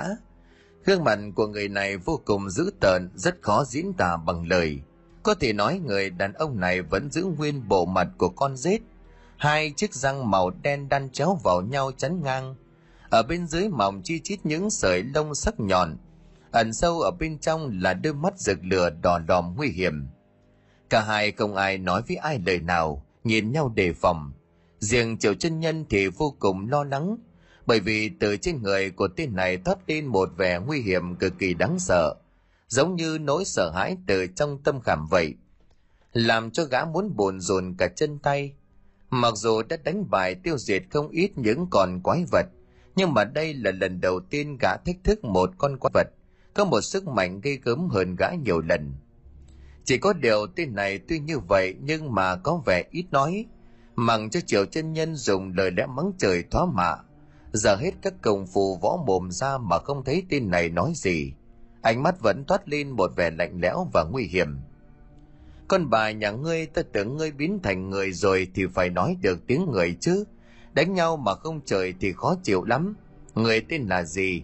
Trước khi chết thì hãy khai ra tên tuổi đi Hãy cầu xin ta, ta sẽ bàn phước cho người một cái chết nhẹ nhàng không đau đớn. Triều trần nhân ra sức kích bác tên này. Còn xin tự giới thiệu ta là Triều chân nhân đẹp trai phong độ, hào hoa đáng tử anh Tuấn tiêu sái. Nếu run sợ rồi thì hãy quỳ xuống xin ta tha thứ, ta sẽ thả cho ngươi một mạng. Chưa nói hết câu thì Triều chân nhân cảm thấy môi của mình có cảm giác mặn mặn, gã giơ tay lên quệt miệng, một dòng máu đỏ đang chảy từ lúc nào đó làm cho triều chân nhân tái mặt người con bà ngươi sao lại ra tay nhanh vậy ta còn chưa nói xong gã tức giận chỉ tay về phía giết tinh miệng thì nói như vậy nhưng mà chân nhân hết sức lo lắng thế này quá nhanh quá kinh khủng lúc trước ở bản thể con giết khổng lồ kia thì có vẻ chậm chạp nhưng bây giờ tên này đã hóa thành hình người rồi thì tốc độ có lẽ nhanh gấp ngàn lần Hành không phụ của gã thì cũng nhanh, nhưng so với tên này chỉ là sách xếp. Bây giờ Triều chân Nhân đã chính thức trở thành một bao cát cho tên quái vật đấm đá. Liên tục gã bị dính đòn, mà càng thêm khó chịu là thân thể của tên này cứng như thép nguội. Ngay cả khi con dao của gã đang cầm trên tay, chồng lia lịa vào người của tên này cũng chỉ gây nên vài vết xước. Sao lại có thể có một tên quái vật mạnh mẽ như vậy chứ? đạo thường bất nhập trong truyền thuyết cũng chỉ đến mức này mà thôi con bà nó ta đau quá kiểu này hôm nay chắc toang mẹ nó ở đây nhất thời triều chân nhân bị đánh cho tối tăm mặt mày thậm chí còn không kịp nói ra được lời nào nữa Khương mặt vốn đẹp trai lại bị đánh cho bầm dập Không may mà có lẽ đối thủ của gã chưa muốn hạ sát thủ cho nên triệu chân nhân vẫn cầm cự được cho đến bây giờ Răng của ta, con bà ngươi đấm gãy răng của ta rồi. Ta hận ngươi, có bản lĩnh thì giết chết ta đi, đừng có hành hạ ta như vậy chứ. Gã đau đớn nhận ra đường lúc này mình hoàn toàn không phải là đối thủ của con quái vật này. Nó quá mạnh, quá đáng sợ. Lúc này triệu chân nhân chỉ thoi thóp thở, bị tên kia đánh cho tối tăm mặt mũi, đau đến mức tức thở. Mà đáng giận hơn là con yêu quái này cứ dình táng vào khuôn mặt đẹp trai, vốn là niềm tự hào của gã mà nện xuống hàm răng bây giờ cũng dùng rơi là tả chết con bà ngươi đi tài của triệu chân nhân lúc này mới nghe thấy còn giết tình kia cất tiếng trời gã. Nhưng mà hiện tại gã chỉ biết ngậm mồm chịu đựng, không nói được thêm câu nào. Cô đấm này ta dành cho ngươi về tội dám trời ta. Triệu chân nhân bị gã đấm cho một phát nữa vào mồm, làm cho máu huyết ọc ra, phụt thẳng vào mặt của tên quái vật. Dường như lẫn trong đỏ có rơi ra hai cái răng nhát này là dành cho bài thơ ngươi đề trên hang đồng bố láo mất dậy Cố này nữa là cái tội người vẽ tranh liếu láo. Liên tiếp là những cú thổi túi bồi của tiên quái vật vào mặt của triều chân nhân như là giã cua, mà cũng chẳng rõ tên này có thủ pháp gì, giữ cho triều chân nhân không bị ngất, mà vẫn giữ được sự tỉnh táo, chịu đựng nỗi đau thể xác. Bây giờ mặt mũi của triều chân nhân bị đấm cho tè toét, chẳng nhận ra được máu huyết từ vị trí nào chảy ra. Cái gọi là răng môi lẫn lộn có lẽ cũng chỉ đến mức này mà thôi. Còn bà người giết ta đi. Triều chân nhân bất lực thều thào nhìn con giết thịnh người này, chửi vớt được câu cuối cùng. Mình võ sư huynh ta đã bắt được tên này rồi, huynh ấy xem ta trả thù cho huynh nhé. Thằng này có chết ngàn lần cũng không hết tội ta sẽ rút hồn phách của nó ra để hàng ngày tra tấn. Con bà cái thằng oát con bố lóng mất dậy, đánh chết nó thì đúng là quá nhân nhượng. Thằng xúc vật, đúng người là anh em với mình võ có khác. Đúng vậy, ta là giang minh, nói tên ra cho ngươi trước khi bị rút mất hồn phách, còn biết được kẻo lại trách ta độc ác. Giang minh mình võ, hai người đúng là xúc vật. Chiều cho nhân lúc này ngất đi không ngất được gã đau đớn muốn chết. Rằng mình giơ bàn tay giống như là thép nguội của mình, giơ lên đỉnh đầu của triệu chân nhân rồi chậm chậm hạ xuống. Tình cảnh của triệu chân nhân lúc này giống như ngàn cân treo sợi tóc. Nhưng gã vẫn trợn trừng mắt nhìn về tên này như muốn nói, giết chết ta đi, bố đếch sợ đâu. Bỗng nhiên bầu trời quanh khu vực này giống như có hàng ngàn vạn tia lôi điện tạo thành một cái lồng giữ chặt tay của ngô công yêu vương giang minh, khiến cho gã không thể cử động hay là nhúc nhích được. Giang minh giật mình, gã nhìn thấy xung quanh nhưng chẳng có lấy một bóng người nào. Bầu trời cũng chẳng có dấu hiệu của mưa gió, nhưng dị tượng kia giống như là một vị đại năng nào đó ra tay vậy. Kẻ nào xuất hiện, gã hét lớn. Nhưng đúng lúc này thì một con vật có thân hình to lớn hùng dữ hơn cả bản thể của gã từ dưới hồ nước lao lên với một tốc độ nhanh khủng khiếp. Long tộc, sao nơi này lại có vị đại nhân long tộc xuất hiện đột ngột như vậy? Vừa nhìn thấy sinh vật này xuất hiện thì ngô công yêu vương đã bị uy áp làm cho rúm gió trở lại, muốn quỳ xuống thần phục. Ngay cả việc gã đang làm dở dang như là muốn xử lý triệu chân nhân cũng quyền bén đi mất. Nhưng tất cả đã muộn, dường như tất cả những tia xét kia đang hội tụ lại rồi bất ngờ phóng thẳng vào người quái vật giang minh, làm cho gã nổ bành xác, chết ngay lập tức. Ngay cả thần hồn cũng không thể chạy thoát. Chiều chân nhân hai mắt muốn lồi cả ra ngoài, gã vẫn chưa hiểu chuyện gì đang xảy ra. Thì một nguồn năng lượng khổng lồ từ chiếc lồng cộng với việc quái vật giang minh nổ tung kia, chuẩn bị ầm vào người. Ở một khoảng cách quá gần cho nên sức ép mà chiều chân nhân phải chịu là vô cùng lớn chết mẹ rồi, ôi rồi ôi. Sư phụ ơi, ta xin lỗi. Hai huynh đệ ơi, ta xin lỗi. Các tiểu thư đẹp ơi, ta xin lỗi. Gã nhắm mắt lại, đầu óc hiện lên những hình ảnh như là một thước phim quay chậm. Từ ngày gã còn là một đứa trẻ đánh nhau lộn, rồi lấy dương tiễn làm thần tượng, gặp thầy vạn diệt yêu quái giảm dỡ mà nữ. Ngỗ long thập trào tán thủ nhị thập trào thủ bốc sôi thần trưởng mãi lâu sau chẳng có vấn đề gì xảy ra, mà hiện tại chỉ thấy cơ thể đau nhức dữ dội. Những vết thương do con quái vật giang minh hành hạ bây giờ mới phát tác. Mở mắt ra thì luồng năng lượng kia biến mất, hiện tại tất cả áp lực cũng không còn. Gã khét cửa động người mở mắt thì thấy một bóng hình tuyệt đẹp kiều diễm đang nhìn mình chăm chú. Ta chưa chết sao? Ai cứu ta vậy? Tiểu thư là ai? Đừng nhìn ta lúc này ta đang bị thương cho nên nhìn bây giờ không có đẹp trai đâu